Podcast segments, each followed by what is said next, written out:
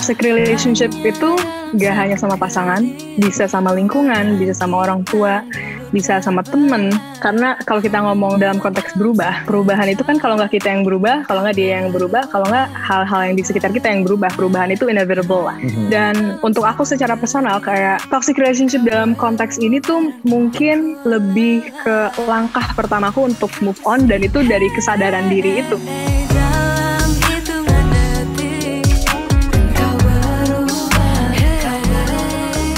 Seorang penyanyi, aku selalu merhatiin bahwa kita harus punya gak hanya skill musik, tapi juga public speaking, hmm. acting, bahkan modeling. Karena um, kalau dipikir-pikir, music video emang bukan acting.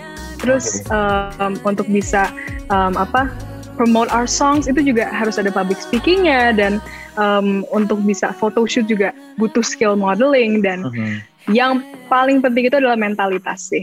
Kalau um, apa harus benar-benar konsisten dan untuk konsisten itu lebih kayak tahu jati diri kita dan benar-benar um, whatever happens mau kita insya Allah jodohnya kapan lagunya bisa keluar atau lagunya bisa uh, oleh banyak orang ya. Yang penting kita konsisten.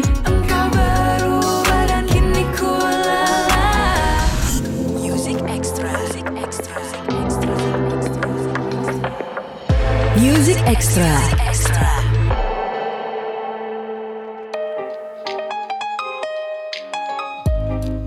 Halo good friends, Music Extra barengan gue Reno Aditya hadir lagi dan kali ini kita akan ngobrol sama penyanyi baru muda banget. Ah, kalau dikaliin umur gue dua kali lipat umur dia deh kayaknya. Ada Sebi. Hai Sebi. Apa kabar? Halo. Gimana pandemi uh, mempengaruhi hidup kamu? sangat mempengaruhi banget apalagi sisi karir musik mempengaruhi banget deh. Eh tapi kelas 12 ya sekarang ya? Ya kelas 12 tiga SMA. Udah udah mulai sekolah belum? Udah mulai tatap muka belum sih? Um, tergantung request dari orang tua dan request dari guru. Jadi kalau misalnya dua-duanya belum ada mutual, ya aku tetap Udah. online. Oke, okay. ya ya ya ya. Ya nanti kita ngebahas soal itu juga lucu deh kayaknya. Tapi sebelumnya Good Friends, Sewi ini adalah seorang penyanyi yang baru, baru banget. Kalau misalnya ngomongin soal karya, Sebi baru aja merilis sebuah debut single yang berjudul Berubah. Well, berubah sendiri udah bisa dinikmatin di berbagai digital music platform dan eh, kalau ngomongin soal uh, dunia musik, Sebi, seberapa akrabnya sih kamu sama dunia musik? Maksudnya kayak dari umur berapa sih udah tahu? Eh, gue udah bisa nyanyi, gue bisa nyanyi nih gitu. Gue bercita-cita jadi penyanyi ini one day gitu-gitu. Jadi emang awal suka musik itu tuh nggak ada keinginan untuk jadi penyanyi atau apa. Karena memang keluarga suka seni dan aku diperkenalkan sama musik karena memang suka musik aja. Dan hmm. itu pun as asal apa awal mulanya aku uh, belajar drum dulu. Musik itu pas umur mungkin 8 tahunan. Dan aku belajar drum rock dulu jadi melewati fase-fase juga. Sempat ke piano klasik juga dan sempat paduan suara juga. Dan akhirnya kayak eh cocok-cocokan kurang cocok sampai akhirnya pas umur 13 tahun um, suka banget main gitar sambil nyanyi dan eventually ngerasa kayak oh kayaknya yang cocok itu R&B deh, nyamannya tuh di R&B deh gitu. Sampai hmm. akhirnya 13 tahun itu um, dari situ pun sering bikin-bikin lagu, bikin-bikin puisi dan akhirnya jadi deh keinginan untuk pengen jadi penyanyi dan mencipta lagu. Oke, okay. eh tapi referensi seorang penyanyi berumur 17 tahun apa sih? Apa yang kamu dengerin? Apakah seperti karena kan beda ya? Karena gini, uh, bukan bermaksud ngebeda-bedain, cuman biasanya kalau misalnya uh, uh, bukan penyanyi gitu ya, eh sukanya ya musik-musik kekinian, musik-musik zaman sekarang yang ada di top of the katakanlah di top 50 Spotify misalnya. Tapi kalau penyanyi biasanya kan referensinya beda. Nah, gimana dengan Sebi? Ya, um, setuju banget sih jujur karena um, sebenarnya aku mencoba untuk um, ngebalance antara referensi yang segmented dengan referensi yang komersial. Hmm. Dan kalau bahkan pun kalau misalnya kita suka nih ada penyanyi yang komersial, contohnya aku suka sama Her gitu kita lihat lihat lagi ternyata Her sukanya sama Alicia Keys mm-hmm. ya jadi ujung-ujungnya ketua-tua lagi gitu. Dan aku um, sendiri ngebeda-bedain antara referensi untuk songwriting aku ngefans banget sama um, apa Her dan untuk um, gitar pun aku ngefans banget sama John Mayer. Jadi referensiku tuh mungkin lebih kayak ke pencipta lagu dan gitarisnya mereka. Oke, jadi lebih bukan nggak uh, kalau ngomongin soal karya iya, tapi lebih ke spesifik how they create gitu ya, inspirasi mereka dari mana gitu kan? Yes, Gaya exactly. cara penulisan lagu. Apa, gitu, yes, gitu. benar banget. Oke, jadi sedetil itu tuh good friends. Kalau misalnya kita nih, katakanlah gue nih, gue suka sama satu penyanyi. Katakanlah kita sama-sama suka sama John Mayer. Gue suka John Mayer ya karena uh, ada beberapa lagunya yang relate, lebih seperti itu, ya kan? Terus uh, kalau dipakai nyetir tuh enak gitu-gitu. uh, untuk untuk ngerayu gebetan tuh dapet. Eh, ya. Kita ngambil dari situ. Kalau sebagai sebagai orang yang bukan hidup di dunia musik. Tapi kalau misalnya musisi, biasanya ketika mereka suka sama John Mayer, gue suka uh, cara penulisan liriknya. Permainan suka, kata. Uh, uh, dia pemilihan riff gitarnya, pemilihan nadanya, dan lain sebagainya. Nah, juara. Sekarang, ketika itu mempengaruhi kamu secara besar gitu ya, berpengaruh juga dari cara nulis lirik dan lain sebagainya. Iya gak? Bener banget, pengaruh banget. Mungkin kayak um, kalau spe secara spesifik dirubah tuh kayak kau bagai bunga dan menalu dan menurut aku itu benar-benar merepresentasikan toxic relationship banget sih. Oke, okay. tapi kan bahasa Indonesia itu kadang-kadang pemilihan katanya lebih susah nggak sih daripada bahasa Inggris? um, enggak sih karena aku mungkin karena udah bilingual dari kecil jadi nggak terlalu kesusahan nah, kali ya. Uh, ada ada beberapa teman yang ngomong, ngomong seperti ini, nulis lirik bahasa Indonesia itu lebih susah daripada bahasa Inggris karena oh, ya? uh, kayak ngegombal dalam bahasa Inggris itu lebih dap daripada ngegombal. Bener bener bener banget bener banget. Tapi um, mungkin kalau untuk beberapa orang ada kata-kata yang kayak ih cheesy banget sih lah, ih corny banget sih lah gitu. Tapi mungkin itu kayak untuk orang-orang awam kayak terdengar kayak eh ampun romantis banget gitu. Tapi kalau orang udah sering denger itu mungkin kayak ah cheesy banget sih lah ya. Oke. Okay. Tapi jujur, saya lebih suka di dirayu pakai bahasa Inggris atau bahasa Indonesia? Ya, udah dirayu aja udah seneng kok, Kak. Oke, okay, kita sekarang ngomongin soal berubah single perdana. Gimana akhirnya jadi penyanyi beneran yang yang punya karya sendiri? Berapa lama sih pembuatannya uh, berubah ini? Kerja barunya keren-keren. Ada Asta ya, ada Amga juga kalau nggak salah ya. Yes, of course ada um, Kak Asta, Kak Kamga, dan Kak Handi. Uh. Dan sebenarnya awal mulanya lagu ini dibuat itu dari puisi yang aku tulis pas umur 13 tahun.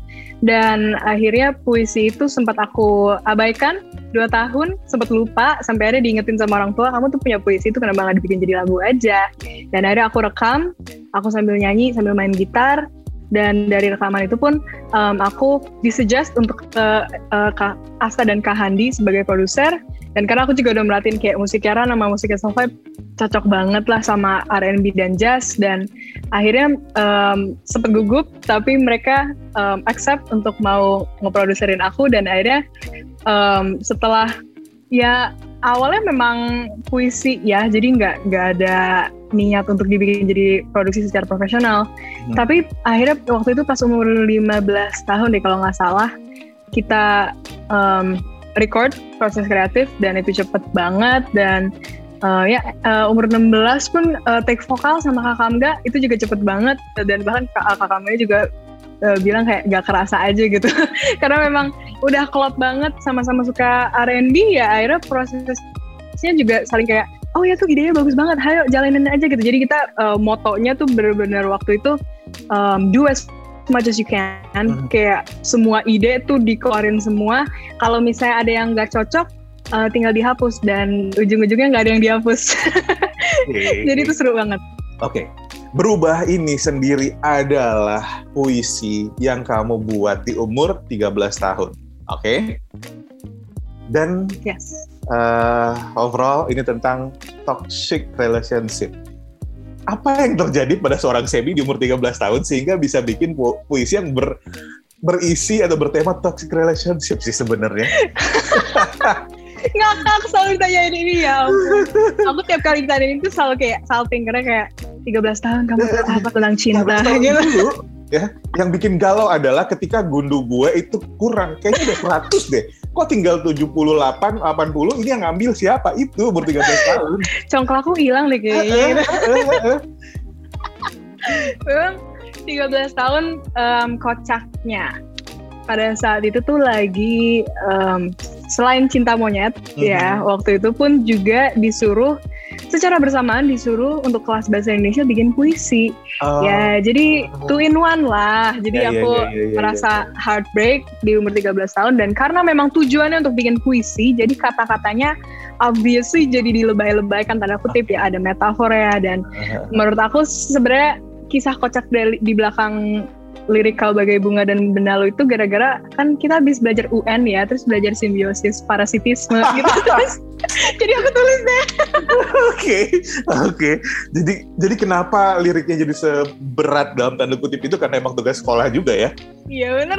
Oke, oke. bagus guys. Iya bagus, bagus. Oke okay, guys. dan uh, ya tetap relate sampai sekarang. Maksudnya uh, semua orang dalam hidupnya pasti pernah ketemu sama toxic relationship ya kan cuman kadang-kadang mereka nggak sadar ada di sana atau enggak mungkin ya, lagu ini akan membantu menyadarkan lo kalau sekarang mungkin ada yang sedang berada di toxic relationship atau pernah melewatinya. Jadi lebih ke kalau buat Sebi sendiri lagu ini apa sih pesan yang pengen disampaikan? Dalam artian gini, setiap orang kan ketika mendengarkan satu lagu, satu karya, mereka bisa menginterpretasikan terserah mereka, gitu kan. Katakanlah uh, single ini berlalu ini terus orang bisa nganggapnya uh, berubah ini terus orang bisa nganggapnya oh ini lagu move on gue dari toxic relationship. Ada yang uh, beranggapan ini adalah lagu yang menyadarkan gue kalau gue ada di dalam sebuah relationship yang gak sehat tapi buat Sebi sendiri sebenarnya uh, di balik pembuatan lirik yang dari umur 13 tahun ketika dibuat karya lagu di usia 17 tahun sekarang pesan apa sih yang pengen kamu sampaikan sebenarnya? Pertama-tama aku mau ngomong bahwa toxic relationship itu gak hanya sama pasangan, bisa sama lingkungan, bisa sama orang tua, bisa sama temen. Dan karena kalau kita ngomong dalam konteks berubah, eh, perubahan itu kan kalau nggak kita yang berubah, kalau nggak dia yang berubah, kalau nggak hal-hal yang di sekitar kita yang berubah, perubahan itu inevitable lah. Mm-hmm. Dan um, untuk aku secara personal kayak um, apa toxic relationship dalam konteks ini tuh mungkin lebih ke langkah pertamaku untuk move on dan itu dari kesadaran diri itu.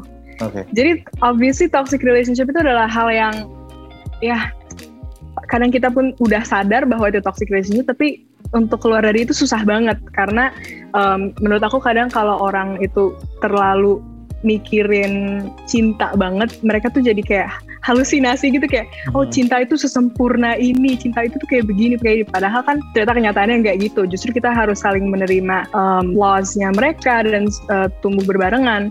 Dan secara personal untuk aku pada saat itu aku lagi toxic relationship dan aku sadar bahwa toxic itu adalah toxic relationship. Dan menurut aku untuk kalian semua yang lagi melalui toxic relationship benar-benar langkah pertama untuk bisa move on itu untuk bisa nerima kalau itu tuh bukan definisi cinta yang benar gitu loh dan kalau kita belum bisa nerima itu kita belum bisa nyadar gimana mau move on ya jadi uh, menurut aku ini lebih ke saya mengekspresikan tapi juga langkah pertama untuk move on itu ada dengan kesadaran bahwa ini adalah toxic. Oh, dan itu adalah pesan dari seorang anak berumur 13 tahun, good friends. Untungnya kamu udah berumur 17 sekarang. Paling nggak gini. Ketika kita berumur 17 itu kita udah udah lebih udah lebih didengerin sama orang lain ya. Ya kan? Oh lu udah 17 tahun gitu. Ya kalau kalau misalnya ini adalah saya yang berumur 13 tahun ngomong ini? Ya kan dia ngomongin. Ntar ntar apa sih itu, kamu gitu ya? Uh, ingusnya dihapus dulu tuh gitu. ya tapi gimana kerja bareng sama Kamga sama Asta sama Handi gitu? Mengingatkan ya kalau ngomongin soal Kamga kita tahu memang dia sangat uh, into his pattern of music. Handy sama, sama Asta pencipta lagu, produser yang udah sangat dikenal, banyak banget karya-karya yang udah dibawain sama penyanyi besar. Sementara kita kita beranggapan seperti ini, saya itu penyanyi baru yang belum punya pengalaman apa-apa terus kerja bareng sama mereka. How nervous you are at the first time. Exactly banget. Bahkan bukan pas first time ketemu, tapi first time ngirim lagu itu. Okay. Itu pun udah gugup banget minta ampun karena raw lagunya itu bener-bener mentah banget, hmm. bahan mentah yang suaraku dan gitar. Jadi bener-bener aku merasa bahwa wah bakal dijudge berdasarkan skill aku banget nih. Hmm. kan karena ada hanya ada suara dan hanya uh, ada gitar jadi skill gitarku dan um, voice aku gimana sih gitu dan akhirnya kaget, of course kaget banget dan seneng banget pas tahu kalau mereka confirm mau untuk memproduserin aku dan akhirnya pas ketemu pun sebenarnya gugup udah pasti, cuman ternyata orang-orangnya asik banget. Hmm. Gimana dong? Jadinya nggak nggak nggak tegang nggak gimana. Jadi malahan jadi kayak lancar banget, go with the flow banget dan akhirnya um, prosesnya pun juga cepat dan pas ketemu sama mereka terus pertengahan musik ada mau selesai tuh kayak fix ini cocok banget sama Kak Kamga dan akhirnya um, kakak menurut Kak Kamga juga oh ini R&B ya emang it's his specialty lah ibaratnya dan uh, dia pun akhirnya bener-bener asal keluar aja idenya dan aku pun um, apa aku deliver ideasnya dia untuk uh, vocal directingnya. Dan aku pun sempet kayak you know as a newcomer dan sebagai penyanyi yang kayak baru aku sempet nanya ke Kak Asta dan Kak Handi ini ada lirik yang mau diubah atau ada melodi yang mau diubah atau gitarnya mau diubah kan aku kayak ya aku mau apa tuh terserah kalau mau diganti kan kayak hmm. dan kagetnya tuh mereka kayak enggak ini karya kamu dan kita akan stick ke um, karya kamu seutuhnya jadi bener-bener gitar patternnya pun sama melodi yang ada yang diganti dan jadi lebih ke kalau kita ngedengar di awal-awal lagunya kan itu kayak hanya gitar sama suaraku aja terus baru dia progres ke R&B banget. Jadi menurut ah. aku um, Kak Asta dan Kak Handi dan Kak Kamga itu membantu banget untuk mematengkan lagu ini menjadi R&B banget. Music Extra. Sebuah karya itu di ketika enggak ketika kita mau berada di sebuah industri nih good friends dalam hal ini adalah industri musik yang dipersiapkan tuh gak cuma karyanya aja tapi kayak lebih ke uh, siapa kita nanti apa sih yang pengen kita uh, bawa kemudian kayak image apa sih yang pengen kita keluarkan ya nggak sih Sep? Benar uh, banget. Termasuk pemilihan nama. Padahal it, Sebi kan bukan Sebi itu nama panggilan atau gimana sih? banyak yang mikir karena nama panjangku Akila Zenobia terus tiba-tiba namanya Sebi gitu kan. Dan ini pun juga sempat aku tanyain ke uh, kakak-kakak produser dan sempat kayak ini kan nama aku Akila Zenobia nih. Memang panggilan rumah sih Sebi itu cuman kayak lebih mending Akila Zenobia atau lebih mending Sebi gitu kan terus mereka bilang ya lebih gampang diinget Sebi kita juga uh. ingetnya udah Sebi gitu. Ya udah Sebi aja gitu. Ya udah deh akhirnya nama panggilan itu jadi nama panggung. Lebih familiar. Terus kalau di playsetnya juga masih lucu. Sebi nggak? Sebi lah gitu ya. Ya Sebi dong guys. Eh, dar dar dar dar dar. Dulu eh, eh, Sebi tadi Sebi bilang akhirnya berjodoh sama gitar. Ya nggak sih? Dari semua instrumen yang pernah dipelajari. Yes yes lagu apa sih yang pertama kali kamu bisa pakai gitar? Ironisnya lagu rock. Lagu rock. Pop rock gitu lah. Lagu um, siapa? Lagu siapa? Five Seconds of Summer. Oh, yang mana? Yang Judd Blackheart. Dan menurut aku sebenarnya semua gitaris-gitaris itu pernah merasa fase di mana mereka awal-awal tuh nyoba-nyobain lagu rock gitu terus tiba-tiba uh, mereka jadi transisi ke jazz lah atau ke R&B lah. Dan aku ya juga melalui um, apa fase itu. Tapi ironis ya yang sebenarnya aku nggak belajar dan aku kayak inisiatif sendiri untuk megang instrumen itu tuh gitar dan vokal. Dan kalau untuk piano dan drum gitu um, aku pasti kayak disuruh untuk belajar sama orang tua aku dan um, ujung-ujungnya aku nggak jadi nggak fokus ke situ. Tapi alhamdulillah jadi bisa multi instrumental dan um, itu membantu banget sih untuk menjadi pencipta lagu dan untuk aransemen band juga. Jadi sekarang lebih tahu dan makanya itu juga salah satu faktor pas aku ngobrol sama Kak Asa dan Kak Handi tuh bener-bener nyambung banget gitu. Aku pengen dynamic drumnya begini aku pengen masteringnya begini. Um, jadi menurut aku ya ilmu musik jalanin aja deh guys. Kalau kalau bisa nanti juga akan berguna kok jadi multi instrumental. Kayak semua itu eh, nggak uh, ada yang salah untuk dipelajari uh, ketika kita emang suka sama satu hal, ya nggak sih? Exactly banget. Belajar dari yang paling nggak disuka dulu juga nggak ada salahnya. Dan itu relate sama apa, apa kehidupan dalam kehidupan nyata deh, good friends. Kayak misalnya lo ada di satu uh, posisi satu kerjaan yang lo nggak suka tapi ada kerjaan lain yang lo incer ya berawal dari situ dulu membangun karirnya gitu kan. Membangun skillnya juga yang dilakukan Sebi dari tadi. Cari. Semua dipilih sampai akhirnya berjodoh kayak memutuskan oke okay, gue lebih suka main gitar dan gue gue kayak menemukan diri gue sebenarnya di situ. Nih baru dua bulan sih sebenarnya single berubah ini dirilis, udah bisa dinikmatin. Um, kalau namanya manusia kan suka berangan-angan nih, suka berencana tuh. Rencana Sebi ngapain? Kita nggak ngomongin, gue nggak pengen tahu secara pasti bulan depan akan ada karya baru. Tapi buat Sebi sendiri, seorang penyanyi baru berumur 17 tahun, sebesar apa sih rencana yang ada di kepala gitu? Kayak one day gue akan begini gitu. Uh, one day obviously pengen banget untuk bisa perform di depan banyak orang dan ya benar-benar um, aku memang cinta banget sama gitar dan semoga ke depannya aku pengen bisa bikin musik yang juga fokus ke gitar juga dan fokus ke R&B-nya aku karena um, apa pasti musisi-musisi mengalami fase di mana mereka yang uh, awal-awal ayolah komersial dulu gitu baru perlahan-lahan setelah memperkenalkan diri baru mereka mau yang lebih segmented gitu kan mm -hmm. dan um, kalau kita ngomongin ya sekarang-sekarang ini aku lagi uh, mau ada kolaborasi sama uh, produser yang suka jazz juga, sumuran sama aku. Jadi um, boleh dikasih tahu? Ada lah. Oh, okay. Sumuran sumuran 17? Hmm. Situ saja. Dia tinggal di ya, Indonesia atau di luar negeri? Di Indonesia, oh, di Indonesia. Kak. Okay. Musik Indonesia keren loh guys. Jadi iya, iya, yang yang, yang tak maksud adalah penyanyi Indonesia, musisi Indonesia tapi dia tinggal di luar negeri soalnya. Masih muda juga. Oke, okay, oke. Okay. Berarti bukan dia. Oke, okay, terus terus terus. Nebak-nebak nih guys, ya ampun. Tapi menurut aku um, jazz sama R&B itu kan kakak adik ya. Jadi hmm. aku pasti pengen banget tuh bisa nge-explore ke jazz dan jazz itu pun sub genre banyak banget. R&B pun juga ada neo soul dan lain-lain. Jadi ke depannya pasti aku mau ekspor di situ dan um, semoga bisa develop karir musikku. Oke, okay. oke, okay, oke. Okay. Sebagai penutup obrolan musik kita tentang Sebi, tentang single berubah gitu.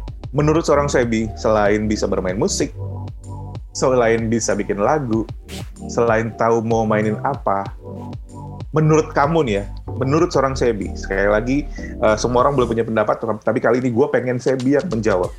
Selain skill tadi, apalagi sih yang harus dipunya untuk bisa berada di industri musik? Kita nggak ngomongin soal survive, kalau survive itu akan terjadi sendiri kalau kita mau usahakan. Tapi buat Sebi sendiri, gue udah bisa main musik, gue uh, gue bisa bikin lirik, gue ketemu dengan orang-orang yang banyak ngajarin. Selain itu apalagi yang harus gue punya untuk bisa bertahan nih di sini nih?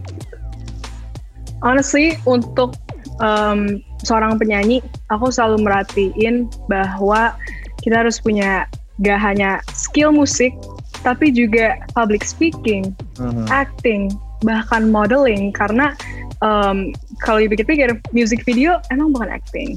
Terus okay.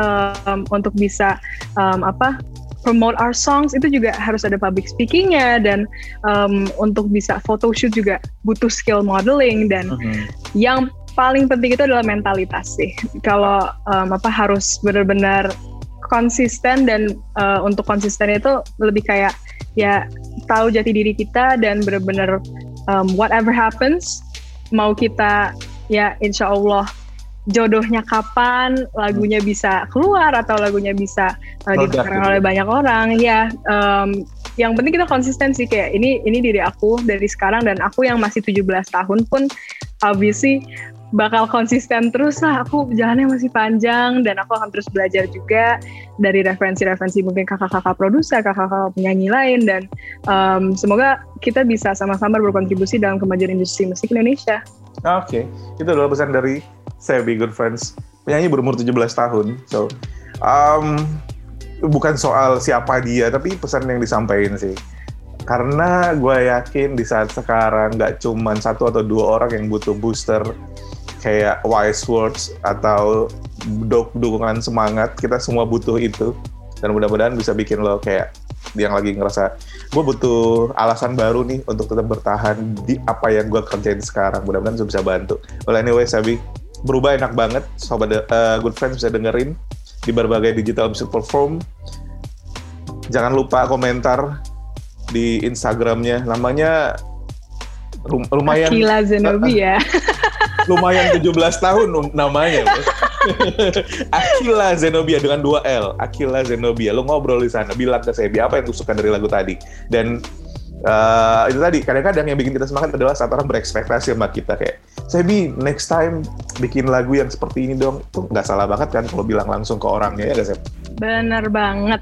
Open deh aku. Yes. Anyway, Sebi terima kasih banyak udah ngobrol Thank hari ini. So much. Ngomongin soal berubah Kira-kira apalagi yang berubah dari seorang Sebi? Kita ngobrol di episode selanjutnya Music Extra barengan gue Reno Aditya.